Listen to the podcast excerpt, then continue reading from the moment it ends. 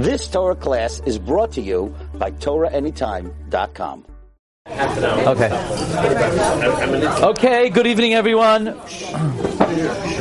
Good evening, everyone. Tonight, tonight is Yud Aleph, Adar Aleph. Yud Aleph Adar. Tonight is the yahrtzeit of many great tzaddikim. Tonight is the yahrtzeit of the Avnei Nezer, the Rebbe of Sachachav, the author of the Iglei Tal, Rebbe Avram Bornstein, the Avnei Nezer. Tonight is also the yahrtzeit of the Chida.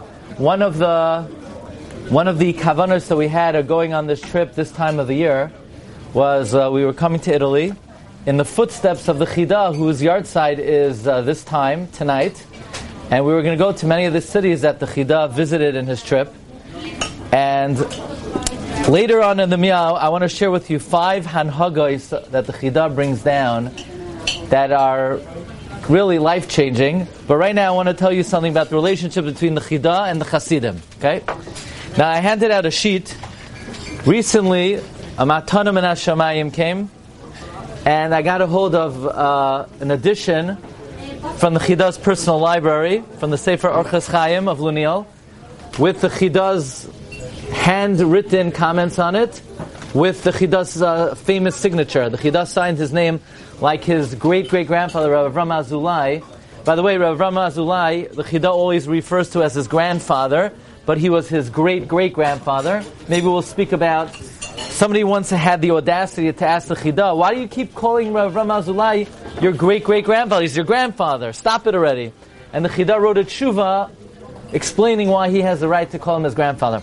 In any event, we know the Chida traveled to many countries in Western Europe to France, to Germany, to England, to Holland.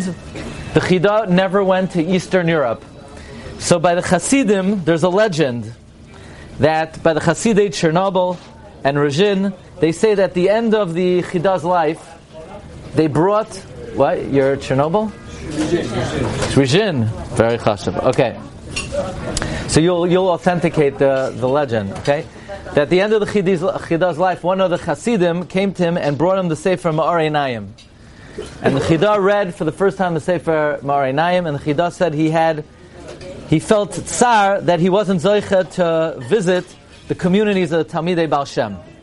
But I want to share with you an amazing statement of the Rebbe of Melech, Rebbe Elimelech of Lezhensk. Yeah, good? Yeah. You're also a chassid. You're, you're also, very good. So Baruch Hashem, on this trip we have descendants of Chassam Sofer, Reb Melech of Lezhensk, Ruzhin, Sachachav. We're well, we're well represented on this trip. Okay, here we go. Says the Rebbe Reb Melech. He says that when Haskalah began with Moses Mendelssohn and his commentary on the uh, Chumash, the Biur, so the Rebbe Reb Melech said that it was Zeh Lu'uma Zeh Asa Elohim, that Keneged the Sitra Achra of the Haskalah, the Rebbe Shem sent the Chida to battle the Sitra Achra of the Haskalah. But the Rebbe Ramelech said, Bezeh Halashain. Sham Italia yesh tzadik echad. In Italy, there's a tzadik. Gadol, a great tzadik, Ashal Yedei Chiburav HaTahirim, that through his pure works, Mevatel Kol Sifrei Haminos. He's Mevatel all the Svarim of the Minim,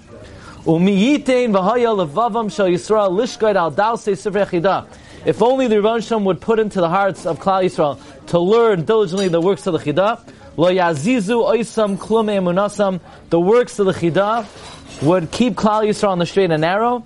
And the, the Rebbe Ramelech said, especially the Sifrei Drush, the Rosh David, and other Svarim. So there's a, there's a question, how exactly do the works of the chida, how are they mevatel haskala? I mean, the Chida was a great gadol, but the Chida lived in a generation of all-time great tzaddikim. Chida met Achroinim, Pnei Yeshua, and Tam Rabbi Yonasan Eibishitz, Rabbi Yaakov Emden, the Gra. You know, why Dafka did the Rebbe Ramelech say that the Chida was Mevatel, the Haskalah? Why not any of the Hasidim or the Hasidic masters? What was unique about the Chida that the Chida was sent down to the world to be Mevatel Haskalah? So I read in uh, the, uh, one of the biographies of the Chida. This one is written by Zev Peretsky, and uh, this resonates with me very much. The Chida had a style of writing different than perhaps any other Gadol in history. All the Gedolim in history, they write B'derech HaMasayra in a very traditional way. The Chida was the first Gadol Yisrael to be able to strike a very fine balance. The subjects that the Chida write about, writes about, he wrote about in a, in a sense, in an academic sense, in a scientific sense. Nobody ever wrote about travel like the Chida. Nobody ever wrote about history like the Chida.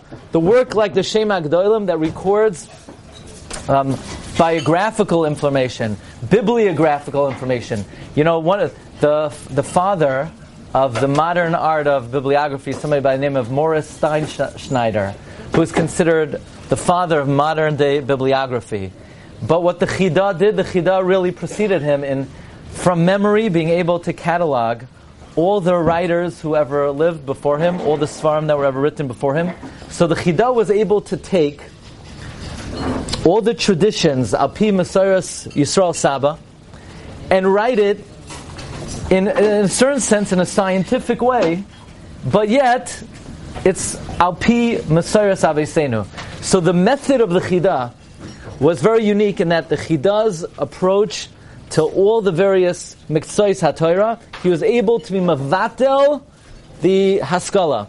See, otherwise it was, uh, it was uh, two different playing fields. It was two different Ilamais. You could either be in the world of Torah, or you could be in the world, Chas of, uh, of Haskala. The Chida was able to demonstrate that the Chachmas HaTorah is no less than any of the, the other Chachmas. So that's the Rebbe Ramelech said that the Svarim of the Chida were sent down to the world to Mavatel the Kayach HaHaskala.